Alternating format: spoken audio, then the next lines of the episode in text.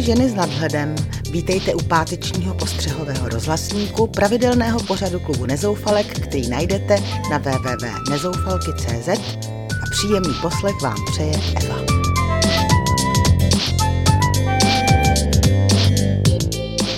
V dnešním pořadu si zavzpomínám na Vánoce, na posváteční shoppingové běsnění v obchodech a vzdám hold mladým knihomolům.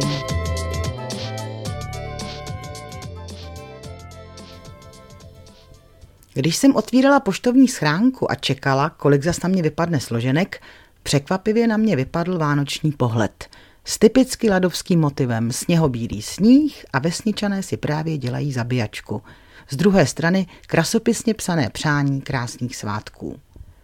Odhaduji, že jsem k letošním Vánocům a Novému roku dostala asi dvacet e-mailů s více či méně hloupoučkými přáními, snad stejný počet es em esek s lacinými veršíky, ale pohled s rukou psaným přáním byl jediný.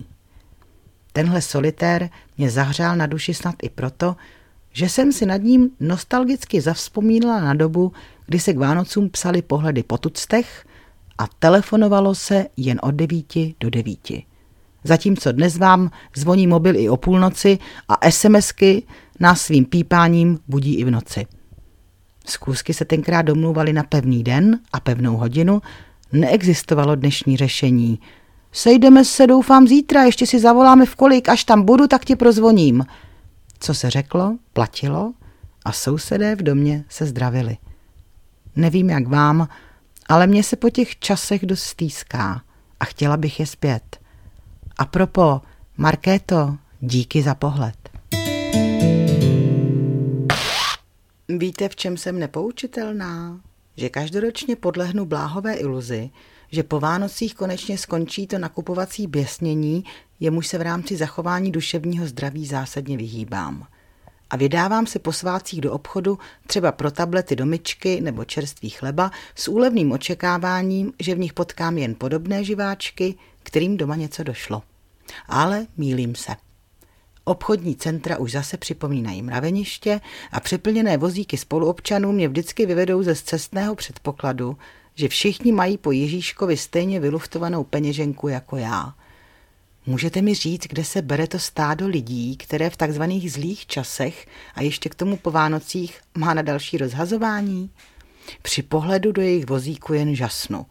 Přehršel dalšího jídla, jako by nebyly po svátcích přejedení, svetry, bundy, boty, které zřejmě ani nepotřebují, elektronika, dokonce i nábytek.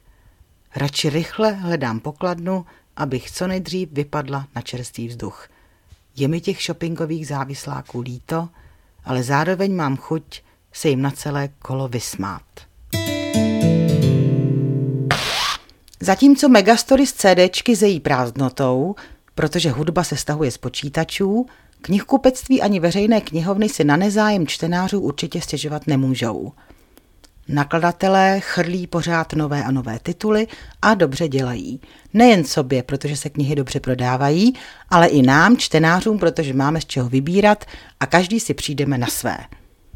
Vždycky, když vidím zástupy mladých, čtení chtivých lidí v knihkupectví, zahřeje mě pocit, že je ještě nějak všecko v pořádku.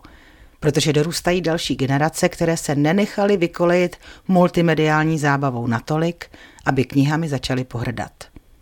A moc mě těší, že v em há dé vídám stále víc mladíků a slečen, kteří sice mají v uších nezbytná sluchátka, ale hlavu sklánějí nad knížkou. Je to důkaz, že kouzlo papíru, potištěného odrazovými můstky pro naši fantazii, působí i v době, kdy se nám celý svět vejde do mobilu. A ještě nějaký čas to tak snad zůstane.